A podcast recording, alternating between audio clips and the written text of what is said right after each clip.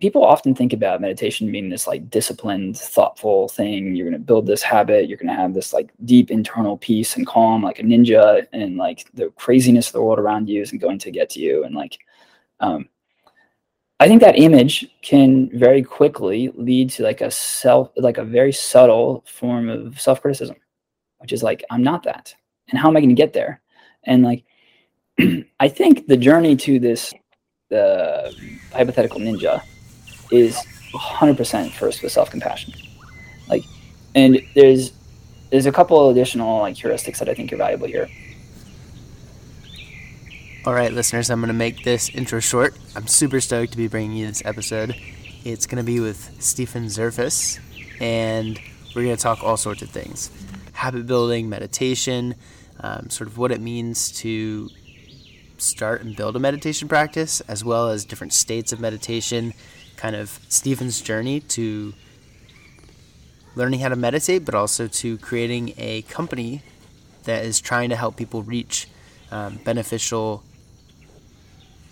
how would you say, transcendental or intense meditation states. And these meditation states are called jhanas. So um, think of it almost as kind of a, a hallucinogenic experience, you could say, but less so, just a kind of blissful, peaceful experience that happens when uh, you meditate in a certain way. Um, typically, with experienced meditators, this this can happen, but it doesn't always happen. So, Stephen thinks that this can be life changing and is creating a company to help kind of more and more people access these these awesome meditation states that, that really change people's lives. So we'll talk about that, but we also talk about kind of Stephen's journey as a founder, how he quit everything and learned to code from scratch, started working um, in Silicon Valley, and then quit everything and learned neuroscience from scratch. So um, we also talk about habit building, kind of learning how to learn, and yeah, meditation's role in you know mental health and how that relates to society. So there's lots and lots of good stuff in this podcast, and I hope you guys enjoy it as much as I did. Anyway, without further ado, let's get this thing started. Oh, and keep an eye out for some changes in the podcast in the near future, um, potentially doing a little rebranding. And also, as always, if anybody's interested in you know, audio engineering or helping with the podcast, um, yeah, don't be afraid to reach out because it's always more work than I think it's going to be. Anyway, like I said, let's get started.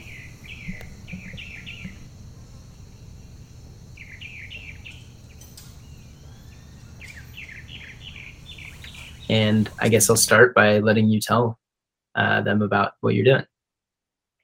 Sure. Uh, so I am the founder of Jhourney, a company attempting to make peak states inspired by meditation more accessible. And uh, so it turns out that five to 15,000 or so people in the States have truly peak experiences when they meditate. Think like tears of joy, overwhelming gratitude. And uh, brain images of these states uh, confirm that they are pretty remarkable. Uh, the people who, who've learned to enter into these states consistently talk about it in the most hyperbolic of terms. It's like better than orgasm, um, life changing. Um, uh, what's it? Oh, uh, completely absolve me of the notion that happiness comes from outside myself. Um, one one quote that I think captures uh, it's very mundane, but captures uh, the significance nonetheless. Is why would I have a second piece of chocolate cake when I know I can beat that by 100x in 10 minutes with my eyes closed? Um, and so these are these are like really um, deep, profound states that uh, are big mental health win. And uh, unfortunately, it takes a lot of time to learn how to do these. And so it's you know, hundreds of hours of practice and a lot of that is guesswork. There's a tremendous amount of variance. Some people learn really quickly. Some people uh, uh, learn in like months or, or never. Um, and the thesis is, well, how can we cut out the guesswork? Uh, it's a lot easier to uh, imitate or, or or learn something if you really know what the the feedback like if, if you have really good tight feedback loops. And so um, we are working on putting that feedback loop in place by using eeg to measure the neural correlates of these states to know what they look like under an eeg and then play the feedback back to you in real time uh, to cut out the guesswork of finding these states. Okay so there's a there's a lot to unpack there and i guess i'll start with kind of like the simple questions right? So you mentioned these transcendental meditation states, right? So could we start maybe by defining a little bit um, you described what people what people say about them and like how they feel, but describe a little bit how people get there traditionally, and yeah, I guess what the experiences are like. I know there's levels, right? But for for someone yeah. who's unfamiliar, yeah. So for someone who's unfamiliar, uh, they there's a there's an analogy I like to use, and that is uh, when you're caught in uh, a little bit of anxiety. So if you notice that when you have like your first anxious thought, it's nowhere near as burdensome as your like hundredth anxious anxious thought, maybe ten minutes later. Uh, at that point, like you're really riled up. You run this loop so many times, and there's probably a physiological response. Maybe you started sweating a little bit or cringing, like tensioning up some sort of some some sort of muscles. This this kind of process by which a little bit of concentration and attention, if like run, if that flywheel really gets turning, having physiological responses is something that can also happen in the in a positive direction. Uh, the extreme version of like an anxiety loop ends up in uh, something like a panic attack. I, have actually I've never experienced a panic attack, but um, people who have explained it to me suggest it, it, comes on in that way. Well, a jhana comes on in a very similar way. The, jhanas are the um, the the uh, name of these states as practiced by um, by these meditators. And so what you do is you um, get yourself to a, a calm and quiet and steady mind, and then you go looking for a pleasant sensation and this pleasant sensation might start like very physical on your body. Maybe you put a little smile on your lips, um, or maybe it's a tingling in your hands, or maybe you you, you pull up a, a really nice, pleasant memory. Um, and then you do this subtle shift where you, you, instead of looking at the pleasant sensation, you shift to the pleasantness of the pleasant sensation, and you just let that with because you've got like a relatively calm and quiet mind, you just sit on that and you let that flywheel start to turn. And it turns and turns and for a while it'll, it'll like slowly get bigger. And then at some point there's like a nonlinear takeoff point. This thing goes exponential and it just it takes you into what's clearly an altered state. You speak of like this altered state and you've described people describe it kind of in you said like hyperbolic terms. Is there is there consistency across these reports? And is it something that's is it describable if you haven't been there before or is it kind of something that's a little i guess out of uh verbiage? Yeah, I, I those are interesting questions. I like those. So um, it's very consistent. That's one of the things that is so exciting about this uh, is the the fact that a number of people have such consistent way to describe their experiences. Number one, um, and number two, that some people stumble into these on accident. Like like so, I actually first stumbled into these states on accident. I didn't know what they were, but was just having these like truly peak experiences happening more and more consistently while meditating. And um, uh, the notion that like multiple people have come at these from different angles with varying levels of knowledge and now have this like kind of shared language of talking about them seems to suggest that they're like these attractor basins in like the state space of meditation that are accessible to everybody uh, if you sort of are able to to to get close enough to them and that's exciting because it means it's likely scalable and can be used uh, in a mental health implication or, or mental health intervention. Meditation's already been a big win for mental health. This could be a particularly potent form. It'd be great to to deploy that in the same way. Um, and then your your uh, second question was like, oh, are they relatable? Um, it, what if you've never experienced one of these before? So, uh, I do think they're quite relatable. Um, I'm trying to think of the the best way to capture them. So, if you've ever just been there are some people I, I, I don't think the entire population has had this experience but there's some people who've just like started tearing up in awe or wonder or beauty before. And there's like a degree of rapture um, that can like or, or bliss that's like associated with that. And i think that's that can be quite close to the first jhana. Um, and it, may it may be uh, actually like the same parts of the nervous system. The only difference is you you now know that with that a little bit of concentration and attention, you can you can turn that flywheel to make it even bigger, even bigger, and like and maybe get there intentionally as opposed to being shocked by the redwoods or like at a beautiful church service or something. Um, the second jhana is one in which uh, so so actually the the jhanas move from a place of very high arousal to low arousal while still being very what's called positively valenced. So they're they're still very pleasurable states, but they're less the lower arousal level. So like so excitement, um, or actually ecstasy, is high arousal, high valence, and uh, serene peace is still high valence but low arousal. Um, valence, valence being um, almost uh, you know positive, right? So valence being how positive an experience it is or how pleasurable it is. Um, that uh, um, in psychology, you often refer to these axes of arousal versus valence, and kind of marking the corners of this like four by of this two by two. Right, you're going to have ecstasy, uh, you're going to have uh, serenity, you'll have depression and anxiety. Like anxiety is high arousal but low valence.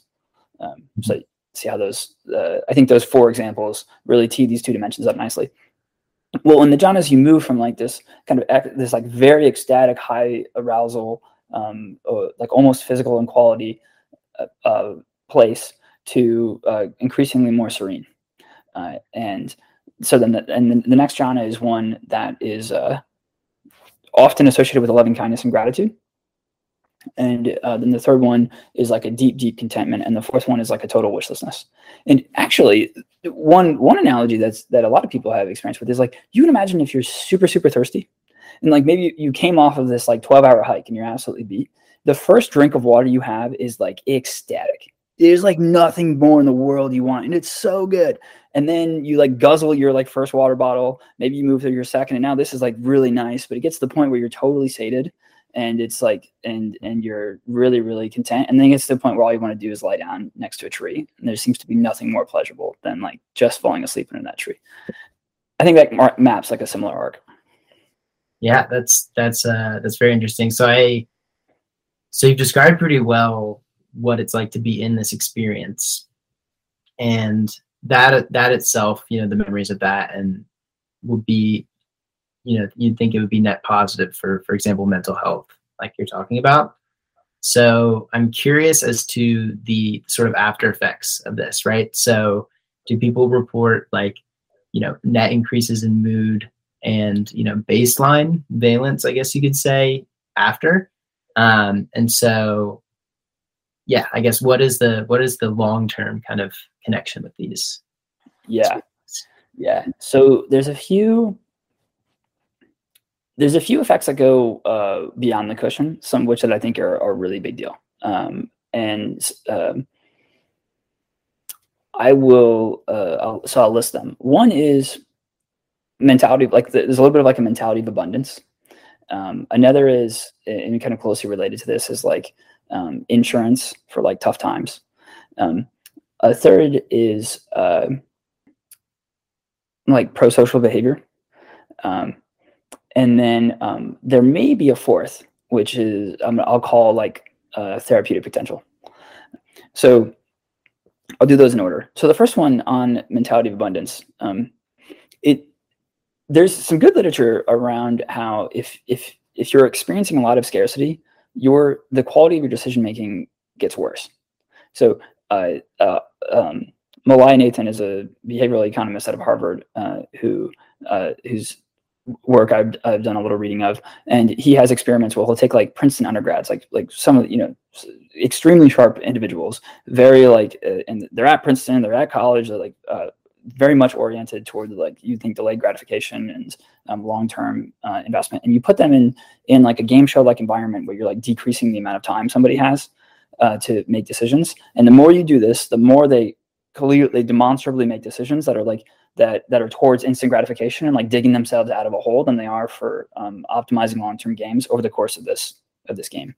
Uh, and this has this has big implications for being in poverty actually because it it talks about how poverty might look like an S curve and you could be in a trap where because of the scarcity you're making worse decisions which increases your scarcity and and uh, and thus the trap. Uh, well, the um, the thing about the jhanas is if you have volitional access to your own pleasure centers, like you can in you know that like in a 10 minutes notice with your eyes closed you can bring yourself to like a, a, truly peak experience and maybe there's an afterglow for like six hours or something. Like there's there's a degree to which you've for lack of a better phrase like you may have like eliminated mood poverty. Um, and this can create a mentality of abundance that makes it um, such that you're more likely to uh, engage in behaviors that are less about instant gratification the, thus the chocolate cake example. This also has the second effect and this is the, the second piece that i mentioned was, was pro-social behavior there's uh, some interesting, I think, newish research about how like MDMA improves game theoretic uh, cooperation. And so if you were, uh, so individuals who are moving from a place of like pharmacologically induced loving kindness, compassion, for lack of a better word, uh, they're they're playing games in more game theoretically cooperatively optimal ways. Uh, it's really easy to to move with from from from a place of like mood abundance rather than mood poverty in a way that's much more pro-social. And uh, people i think uh, anecdotally seem to report that too.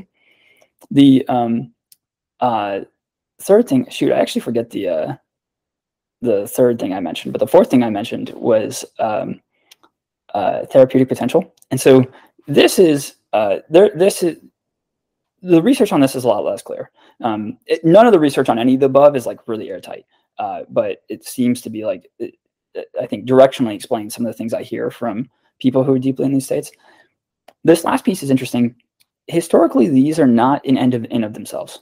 Um, you use these states as warm up for uh, what's traditionally taught as insight practice um, in most traditions in, in, in, in, Buddhism. These states also appear in Hinduism. Um, and uh, the the idea is you move into this altered state and then you start uh, there's something about this altered state that makes it easier to then like contemplate things that will that potentially could like you'll have like a, a big aha moment that will then last with you off the cushion.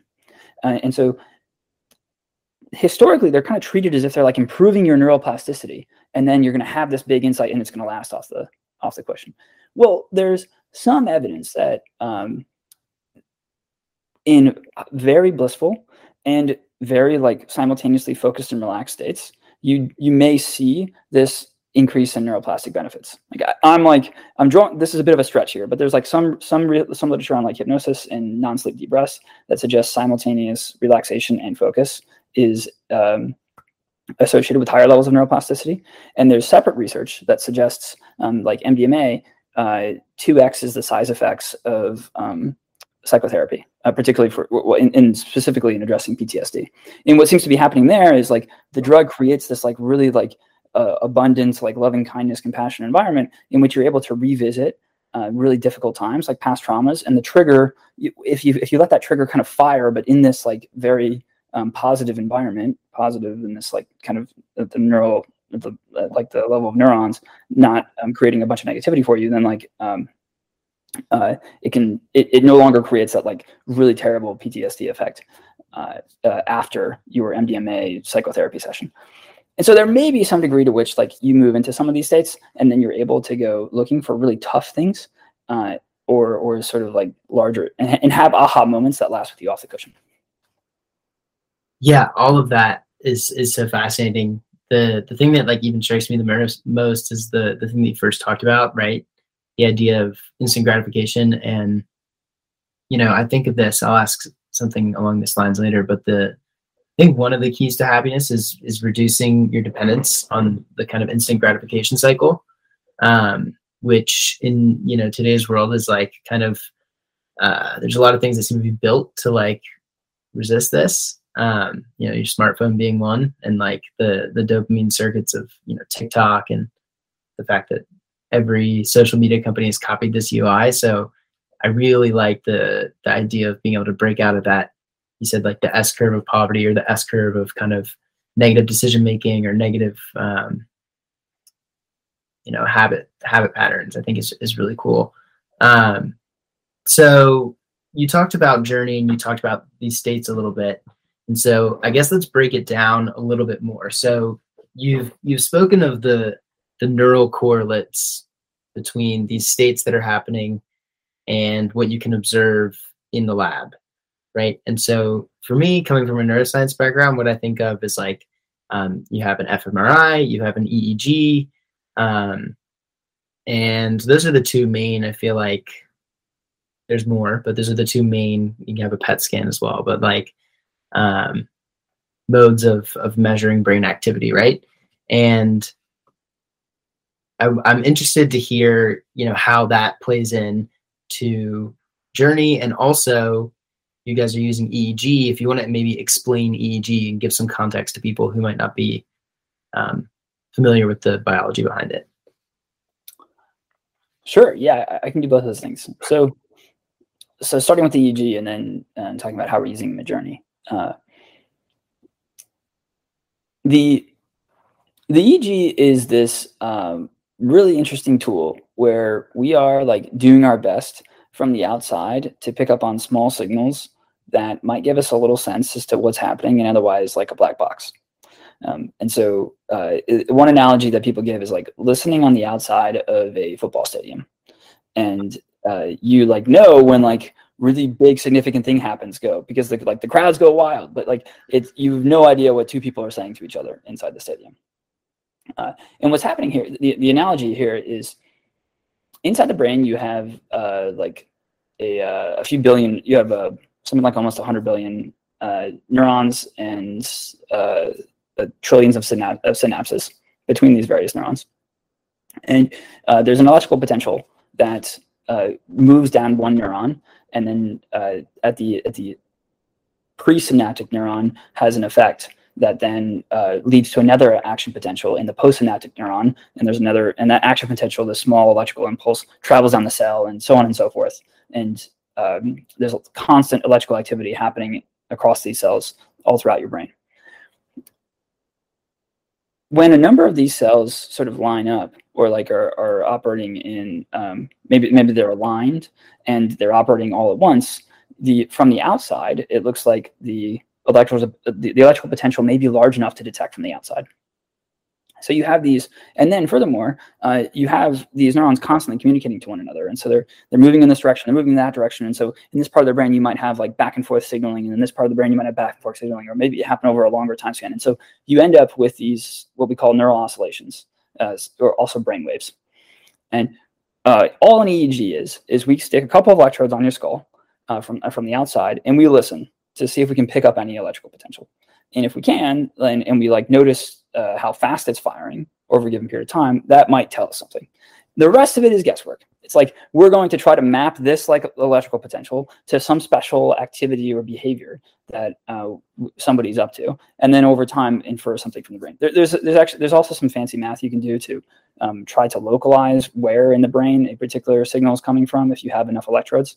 Um, but by and large, what's really happening is you do some when we when we do run these neuroscience studies you do some activity we look at the voltage that's happening on the outside of your head and we uh, sort of like match that together. And then you do a different activity and you see a little bit of different voltage and we match that together and so on and so forth. Um, these are called neurocorrelates the matching of like what's happening in the eeg and what's happening in somebody's brain. And uh, what's great about neurocorrelates is you now have you you now have like an objective third party um, uh, measurement by which to infer what's happening on happening inside somebody's brain. And this is why we're so excited about EEG at Jhourney because we want to know what it we want to know when you are in a jhana. Let's say you're an advanced meditator. We want to know what it looks like when you're in the jhana, when you're getting close to the jhana, um, and we want to know how that looks different from when you are not in the jhana. You're just like paying attention to your breath or you're doing something else. And once we have that, once we have this like this neural correlate, we can set our crosshairs on that and then optimize for it and help people who can't who haven't been to jhanas before start making their brain waves look more and more like the uh, like the jhana. So there's a lot to unpack there, I think, and and maybe not so much, and more kind of interested to go into the next step, which is so let's you have an EEG and you have it observing you at a resting state, and you have it observing maybe other people at a jhana like um, you know meditation state and so it's observing your brainwaves as, as you're approaching it.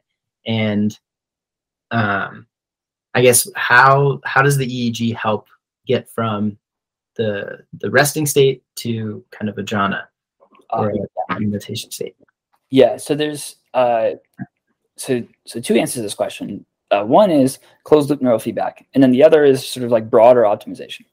And the on the closed loop neurofeedback, you can imagine your uh, li- well, let me say it this way. There's a boatload of guesswork that goes into learning how to enter into a jhana. Like meditation is just so invisible and pre-verbal that words are a really poor tool by which to guide you with precision. And even if you have the best teachers in the world, there's a lot of guesswork that happens in figuring out exactly it's, part of it might be how to follow the breath. Part of it might be to zero in on this pleasant pleasant sensation. Well there's probably a dozen different ways to follow the breath. Like you can imagine really seizing clamping down on it with like all your the intensity of all your intention. The and, or you can imagine sort of relaxing into it and letting it just like take over your entire um, consciousness. Those could be two they, they f- both fit the criteria of following the breath and they could be moving in exact opposite directions um, in this so so-called state space of, of meditation. Right? One is to the jhana, one is not. Uh, but you don't know because I've only told you how to follow the breath. And like, and, and like, no matter what I say, there's always going to be lots of different things you could be like, could be like, you could be doing in your mind at any given point in time. And it's very difficult to then talk that out with the teacher. Um, uh, and so what we want to do is we want to give you the instructions best we can. And then we want to give you a real-time feedback loop. And so the closed loop neurofeedback system is you get the instructions and maybe you're listening to music as you meditate. And as you get closer to the goal state, the music gets quieter. And now you know you you can try, you can experiment in real time. You can like follow the road like you're driving down the highway, as opposed to just like walking around completely blindfolded in like an empty house. Um, and so uh, that's the closed loop neurofeedback system and why we're so excited about uh, mapping the neural correlates and using this tool jhourney. We think it can just have like tremendous benefit there. There's this broader question though of like, if you were able to nail the neural correlates of these states, you'd be able to do all kinds of optimization because now we can we can see whether or not the instructions are good plus music, or maybe it's like for some reason it's like we can we can monitor that you get there faster after you've worked out. Or like the social setting is really important or whether or not you have like an instructor that you really believe in. All these different things become measurable in real time and with precision in a way that they weren't before. That's so interesting and the i, I love the uh, optimizing the outside factors too right and i think i think about this a lot that there should be more um, everyone should be involved in, in something where they're able to put their brain you know to generate data for things like this especially to like improve quality of life so yeah, that's that's super interesting. I'm actually doing a, a float tank, so I'm gonna try a long meditation in a float tank. Uh, yeah. yeah. So I've never done one of those, but I've I've heard um, good things, and I think they're, I think if you're in there long enough, it's like expected that you'll start to hallucinate. It's like really long. It's like six to eight hours or something, um, which I don't have a lot of uh, like excitement about going to spend six to eight hours in a float tank. Uh, although maybe if I were meditating, uh, so yeah, yeah, definitely interesting. So there's this idea that I think we talked about when we spoke before, similar to like the closed loop neural feedback and kind of away from just the neural feedback, but kind of learning how to learn and how that kind of closed loop of, of learning is a little bit similar to the way that you can kind of learn to do anything and getting that kind of sustained positive feedback is kind of part of this. Um, so I guess I can I can preface this in that you started um, with no exposure to neuroscience, and even before that, with little exposure to uh, you know a lot of the computer science that goes behind it. So I'm interested in maybe the audiences as well, and like your your journey of like learning how to learn and how that's helped you kind of get to where you are today. Mm, yeah, I think it's crazy that you go through like all of K twelve, right? With this like massive school system, and you spend twelve years in it, and uh, you don't take a single course on learning how to learn and that's probably true of, your, of college too. And um, I think that's such a miss.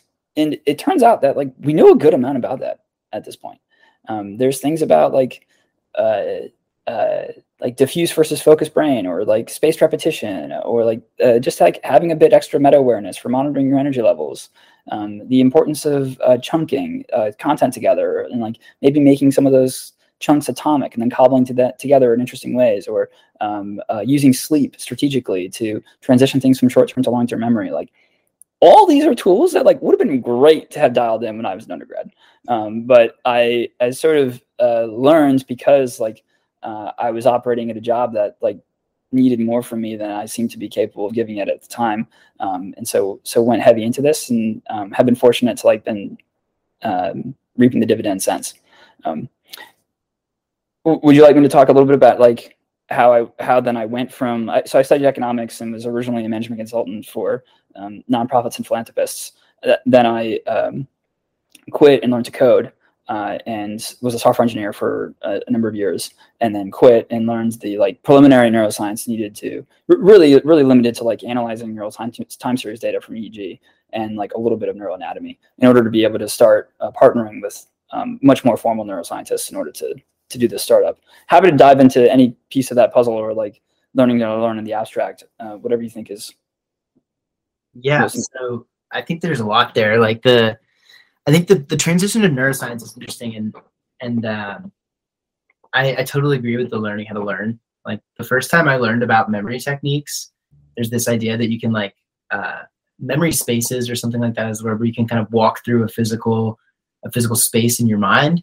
Um, and that's what like world class people that used to memorize stuff use. Mm. I didn't learn about this, and I studied neuroscience, and I didn't learn about this until like one of my senior year classes. Um, yeah.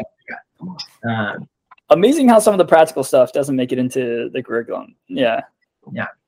Um, so that's that's interesting. So how was that transition into neuroscience in particular? So you're kind of in a in a you said specializing in a little bit of a niche of of analyzing EEG data.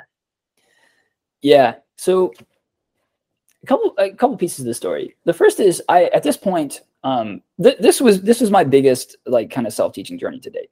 Um, and I'd had a number of them under my belt that made this seem doable. But I think a younger me, if you'd like re- rewound the clock four years and you've been like, hey, try to go be like a neuroscientist on your own, sufficient enough to run some experiments and like partner with some people at like Harvard or whatever, I've been like, you're out of your mind. like, what a waste of time. yeah.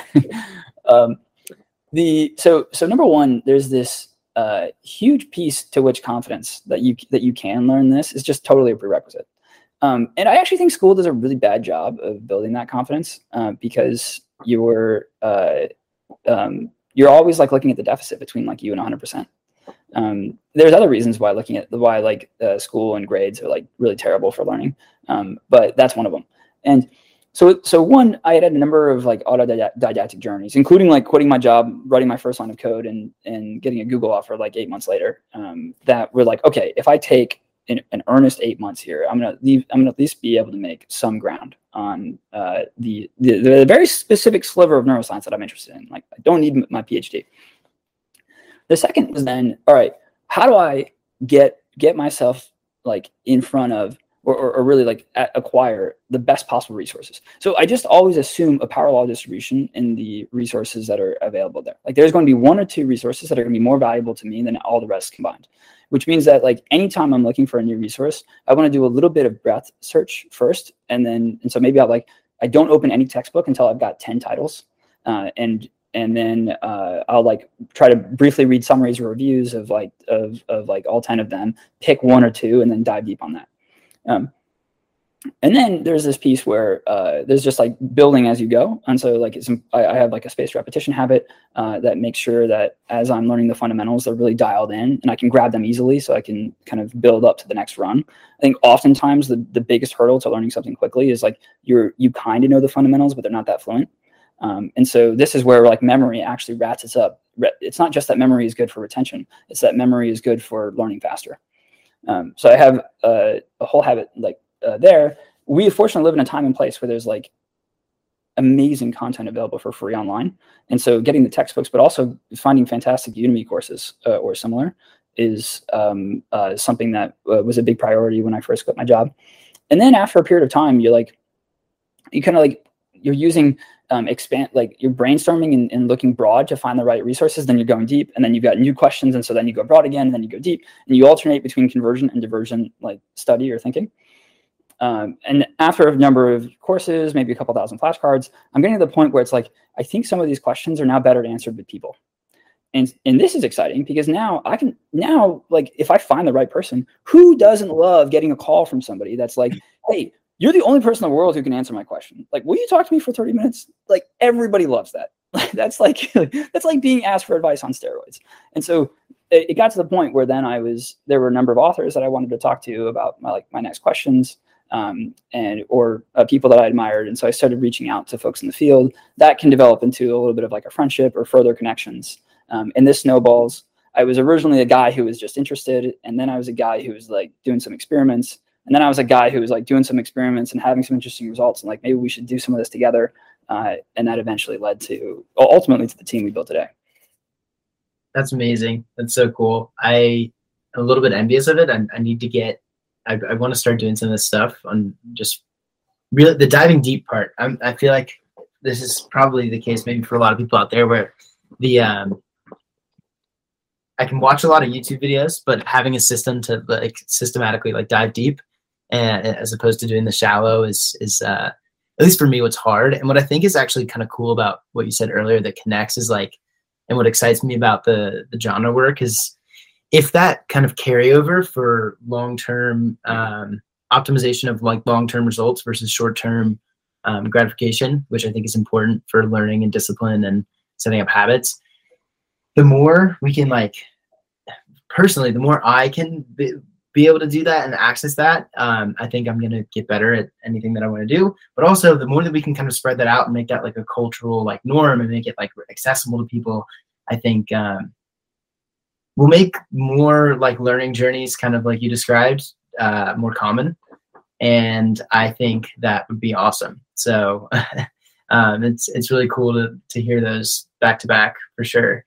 Um, yeah, yeah, yeah. There's a um, there is a, I think, often underappreciated link between so so actually a couple different things. One is like mood and quality decisions. Another is like mood and maybe like cognition. Just like what um, uh, a, a, third. I, this is this is like hot take for me. Uh, is there might be another one about like mood and habit building. Um, and uh, some of this stuff, when you start like, you know, what we just list off there, like uh, um, instant gratification and like quality decisions, like maybe some like problem solving uh, and habit building, like you're starting to put together the, pace, the, the pieces for like one hell of a virtuous cycle. Um, and so finding ways to like put yourself on that flywheel uh, and let that run, I think can pay dividends in the long run.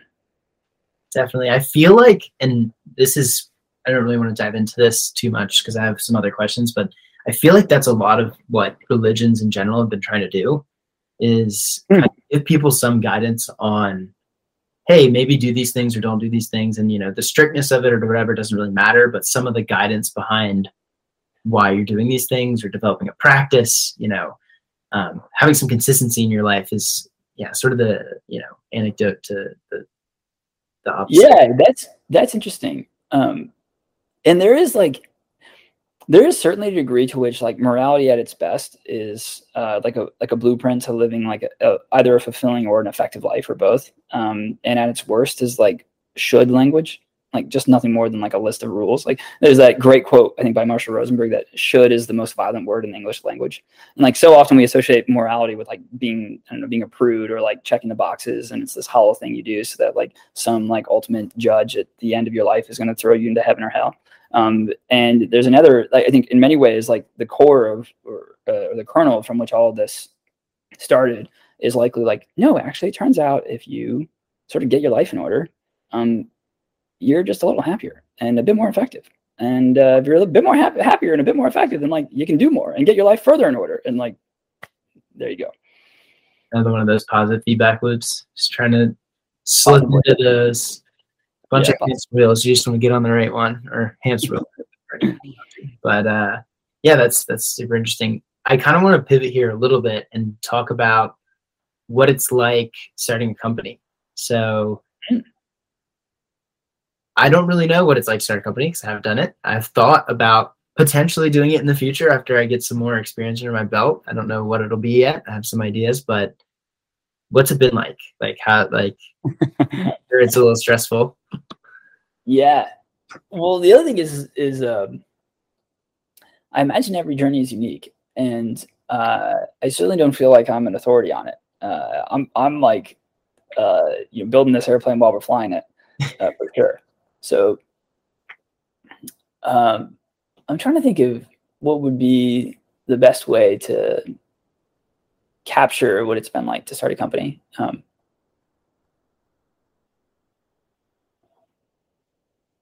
one of the things that stands out right away is uh, skin in the game and how uh, so there's a couple quotes that i think really capture the power of the of having skin in the game one is uh, about incentives i think it's um, buffett who said like if you can be working on incentives you shouldn't be working on anything else and uh, the degree to which, and I think uh, Munger, who's uh, works with Buffett, um, also has a quote that's like, "I'm I'm almost certainly the 95th percentile of my age cohort for appreciating the significance of incentives, and every year I underestimate them."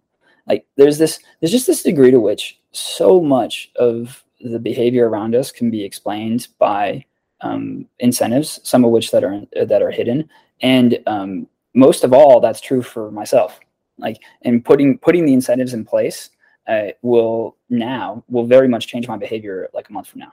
Um, and the fact that I have skin in the game and like the company like um, is going to live or die by me um, and like uh, my heart and soul are being poured into this thing is a very different ballgame than uh, being an engineer at a big tech company um, and is changing me personally uh, in ways that i'm really excited about uh, i think it's holding me accountable and um, requiring that i make uh, strategic but bold bets like in a way that's different if you're if you're just like you know plugged in somewhere the, the other great quote that i think captures this is um oh uh, it's like the three most addictive things in the world are heroin, carbohydrates, and a monthly salary. I think that's it. Yeah, I think that's and I think that's Nassim Taleb, and uh, that is that I think really captures how having a monthly salary is a wildly different way of living than um, uh, like to the to the degree of like having carbs or not carbs in your diet. Maybe not to the degree of like being on heroin or off heroin, but we'll give them a little slack on that one. but uh, uh, so that that's the other way I think in, in which it's a big deal. Um, the oh oh, and the other thing. So so one thing is like how the incentives have changed me and, and skin in the game. I think the other thing that I think is uh, really interesting is um, how it changes what I daydream about. and this, this may seem really subtle, but um, Paul Graham's got this uh, really interesting article about how like he calls it something. I'm going to butcher it. Something like top of the stack, and it's like at any given point you're uh, you probably have like some things that are percolating in the back of your mind like in your subconscious. And if you were to just like zone out for a little bit um, the top one the most important one to you is gonna is gonna loom to the the foreground. And the rest probably won't. Like like if there's some if like something happened with your girlfriend for the last like couple of days like that's really to be tough mind or something happening at work or with your family. And this suggests and, and because there's like so much powerful processing that happens in the subconscious and in the like in, in that diffuse brain thinking or like when you're sleeping it's actually really valuable to have whatever is top of your stack uh, to be the most important thing to you. Um, it's kind of like it would it, it, you can imagine this this makes intuitive sense if you imagine like there's always some little anxious thing that's happening. Like maybe there's some like really like tough relationship that you're in um, that would just like totally suck your top of the stack out of the game for like the entire duration in which you're in that tough period and you can you contrast that to like maybe you're just like on fire like chasing your dream like and so being in something as all consuming as starting a company and just thinking about this day in and day out um, i think has made the top of the stack um, all of a sudden like come alive for me in a way that it hadn't before um, which has been fun I, I love that idea. I was actually talking with a friend recently about how you're and this is like tangential but connected in a way and how like the your perception of like your role in society or your perception of your role and like what you're doing in the day to day like you can be doing anything. You know you can be doing like bartending or you can be doing you know potentially working in like a salary job but it's the way that you think about it and the way that that and i think it makes those it, it, it if you think about it in a positive way then it brings it up to the top, like you said, of that subconscious, and then it becomes a more positive thing that's aligned with what you want to do. Whether that what you want to do is get really good at this one little like craft that you're doing, or if it's building a company, or if it's um, you know in a positive way, like making a relationship better. It's like when you when you're really like fully, like you said, and dove in and kind of be- believing behind something. I think it brings that that stuff to the top. That's uh, I really like that, and, and it also kind of goes back to the whole you, you talked about the like negative feedback loop of like poverty and how like if there are these these yeah. overarching negative you know things in your head that you're dealing with it's gonna it's like really hard to break out of right? Um, yeah. yeah that's i really like that idea. Um yeah i could and then incentive structures i could bullshit for days and like talk about like society and how like where do we put incentive structures but i don't know any i don't have any knowledge to actually talk about that with any sense of yeah. Um, i'm not sure a ton of people like incentives are hard. Incentives are really hard. Um, there's like a couple things that you want to that I, that I think are like just obvious anti patterns or watch outs um, but it's really valuable to just like always be like looping on that being like how could i change my own incentives? Like what incentives are at play here? Like i think it, it can be pretty powerful definitely. I'm wanting to do more research on incentives now after this after this talk. So uh, another thing I kind of want to switch into here um, is advice for people who've never meditated before. So, mm. Yeah, so I got introduced to it through you know some a summer class that I took, and I'm extremely grateful for that. Um, but advice on people that say where to start. You know, you talked about how difficult it is for some people to reach a jhana, or how difficult it is for some people to just you know, they're sitting down and they're thinking, oh, I can't do this, I can't do this, right? Like, like how do you how do you recommend people start? Do you have places that they should look? Um, yeah, yeah. This is this is a tough question. I I, I get asked this a lot, uh, and I still think it's tough. Uh, I have a couple things that I I think are really good, uh, like starting points, but that the the answer is likely context dependent, like like kind of person by person, like sort of looking at like me as a system, what's sort of like the idiosyncratic set of things that is going to make it most likely for me to um, like kind of take off and succeed in meditation. Um, but there's a couple things that I think like uh, uh, apply uh, universally. The first is people often think about meditation being this like disciplined, thoughtful thing. You're going to build this habit. You're going to have this like deep internal peace and calm, like a ninja, and like the craziness of the world around you isn't going to get to you. And like, um, I think that image can very quickly lead to like a self, like a very subtle form of self criticism, which is like, I'm not that. And how am I going to get there? And like, I think the journey to this uh, hypothetical ninja is 100% first with self-compassion. Like and there's there's a couple additional like heuristics that i think are valuable here. One is uh, sometimes it just makes zo- like zero sense to think of me as like a singular i. It's just so much it makes it, it seems so much more accurate to think of me as like a bunch of like uh like competing pieces um uh in some sense like different little mini me's uh, i often think of them as like a like and, and they're not like none of them are particularly um, let's say sophisticated. It's like the part of me that's hungry and it's a part of me that's like uh, impatient and there's a part of me that wants to avoid conflict and another part of me that wants to look good. And all these different like uh, parts of me are like no better than just like a crazy muck of like u9 soccer players running around chasing a ball. And they're all like and maybe some of them stub their toe and are crying and some of them are like trying to like kick each other and this this disaster and like the way you don't, the way you coach a U9 soccer team is um, through uh, like a lot of patience and affirmation.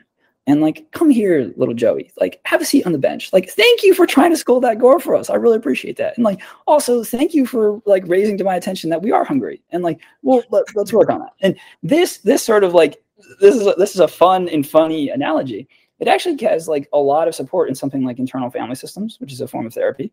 It also has a lot of support in certain meditation models, which like so much of the experience is about like learning to be aware of the different parts of yourself and then and then no longer like habitually just like shutting one out or like uh, dismissing it. In fact, finding a way to more holistically integrate it. And so I think the like absolutely the first thing to do in chasing a meditation habit um, and and doing meditation itself is like deeply embedded in self compassion, and I think that's just often skipped over uh, when we're, when we're first thinking about it. Then the second thing is that um, it's easier to bootstrap an experience, or sorry, build, bootstrap a habit with an experience.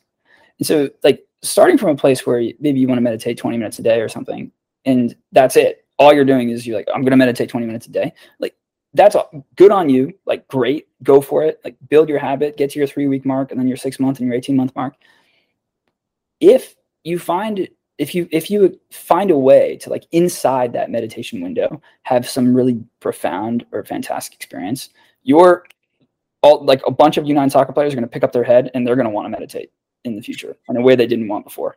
And it's going to be a lot easier to get that team um, building that habit. And so what this means i think is like you can start being strategic about how to create an experience inside meditation. You could like toggle explore exploit trade-offs. You could like uh, look for different techniques that resonate with you. You could consider like doing some music or not doing some music. You could look at guided versus not guided. Like all the just all the kind of the classic like start to learn something new and explore the state space and then learn to to where to jump. Um, all all begins to apply. And i think that can be helpful uh, when you're building a habit.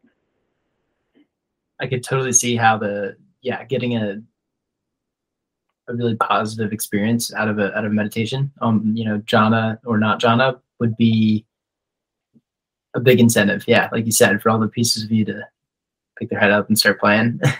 yeah, and yeah, along.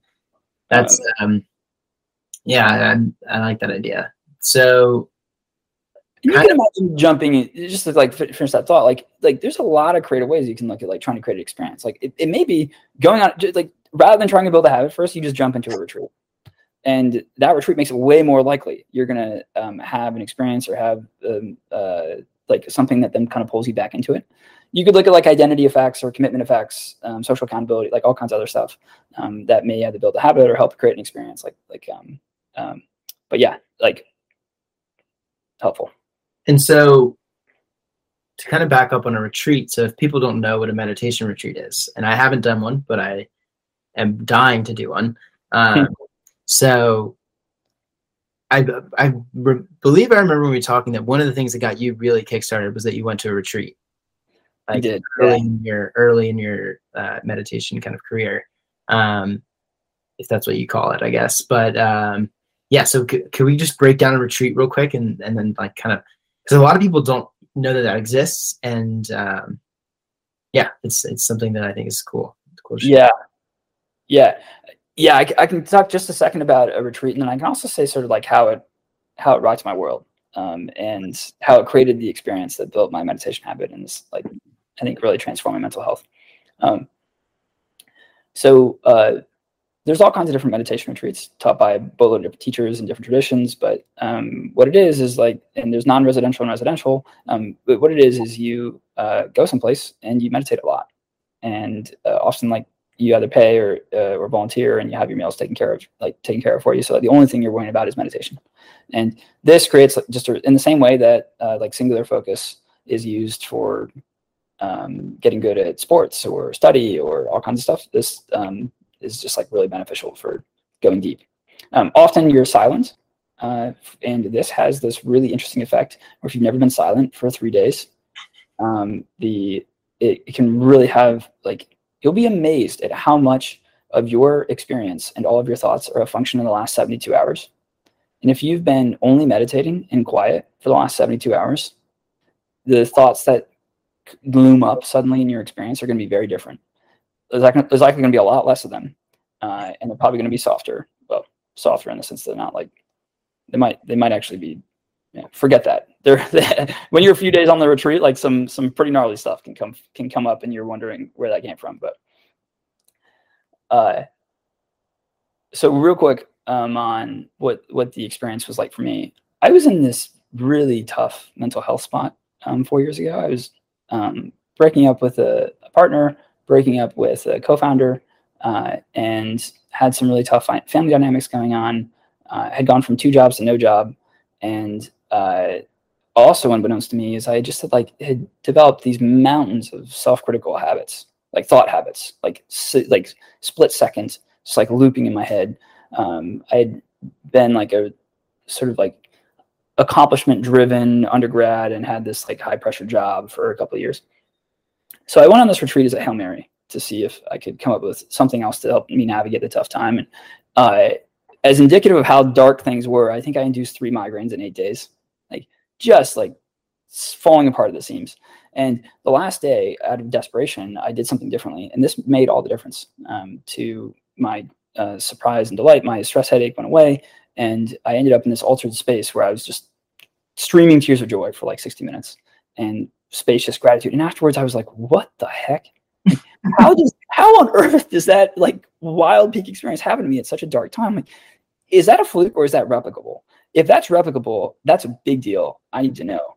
And it's worth it's it's worth a lot of cost on my end to figure out whether or not that's replicable. So I committed. I knew almost nothing about meditation. Um, had done no reading, and but committed to an hour a day for the next four months to see if I could recreate the experience. And about 10% of the time, after about 45 minutes, I would start tearing up again. Enough to keep me excited, but not enough to solve any of my mental health challenges. Because nine out of 10 days, I'm still host, like, dropping my hour. And like, I got a little, yeah, it was calm and quiet afterwards, but it wasn't like um, something really opened up. Four, four months later, that's 80% of the time. So now I'm stoked that this is starting to look like skill development. So I doubled down. I, I committed big on this. Uh, I did two to three hours a day, rotated the technique every seven days. And um, sure enough, started happening more consistently, um, faster via multiple techniques. And then once I was sort of in this altered state, I realized I could change the arousal level. Uh, I knew nothing about jhanas at the time. but um, I had sort of it ended up like it ended up being that I kind of hacked my way into this, uh, and then thought I had like won the lottery. Like 600 hours meditation, 10 months later, I'm my mental health has done a 180. I'm approaching all time high, recently at all time low. Like think there's nothing more I want to share in the world with family and friends. Seems completely intractable. Like I because to send them on a 10 day meditation retreat where you meditate for 10 hours a day and wake up at 4 a.m. and then run personal experiments for 10 months. And by the way, I know people who have meditated longer than I have, and only some of them are having these experiences. Like, good luck. Um, so that was actually where the the the dream of getting tight on um, what was happening uh, to me was was born. Um, but it seems totally intractable, so I for, largely forgot about it, or like you, you know, sat on the back burner until I discovered last year that the jhanas were a thing. There's probably five to fifteen thousand people in the states um, regularly um, practicing these states and having these experiences. It suddenly seemed like this was very replicable beyond just me. I, I read a book for the first time on the jhanas and got goosebumps. I was like, "Whoa!" Like this is exactly what happens to me, but nobody's explained this before. What? And then it proved not just descriptive but predictive because um, there, there, I had discovered three jhanas on my on my own, but there, there are more. Um, and then when I discovered the early neuroscience behind it, that was when I started thinking about maybe I should quit my job. Like maybe we need to really chase this one in earnest. That's great. That ties everything together so well. I, I and yeah, I, I think we're gonna we're gonna clip that one out and put it put it in the beginning uh, sure. to introduce introduce the podcast for sure.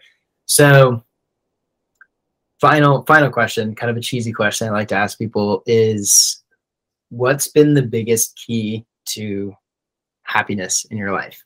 So another way is like, what do you think the meaning of life is? But I think it's better to ask, what has been the a key to happiness in your life? Yeah. Oh man. Um, I'm having just like a, a I'm having, I'm feeling blessed right now that, that a number of ideas are are coming to the forefront. Um, I think maybe maybe the single greatest one is a sense of agency. Just like this, and it's something you can actually change over time.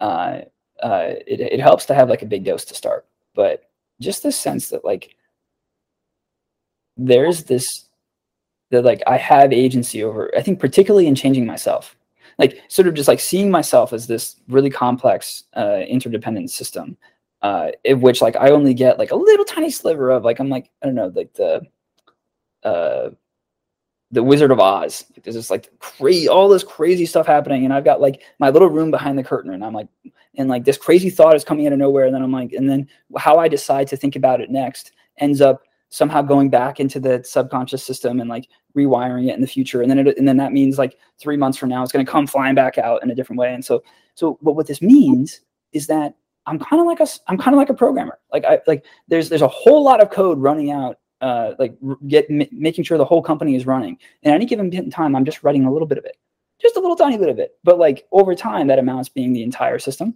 And the notion that like I can change, um, I can like totally change my my personality by like slowly and steadily rewriting my stimuli and response patterns. There's like some good evidence. Like I think for a long time, people thought personality was static. Like big five personality traits don't don't change. But if you look on a long enough time horizon, um, it turns out they, they change like dramatically so.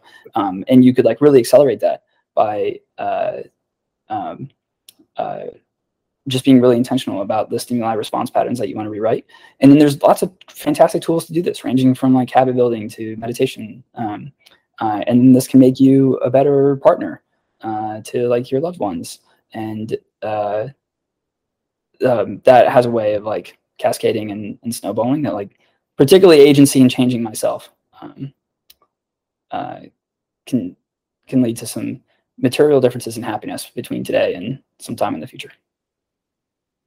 Wow. Well, thank you so much. What a way to end. Um, this has been awesome. Thank you, Stephen. And I could not be more happy to have had you on this podcast. I'm so excited to uh, to keep in touch. This is this is amazing. Thank you so much.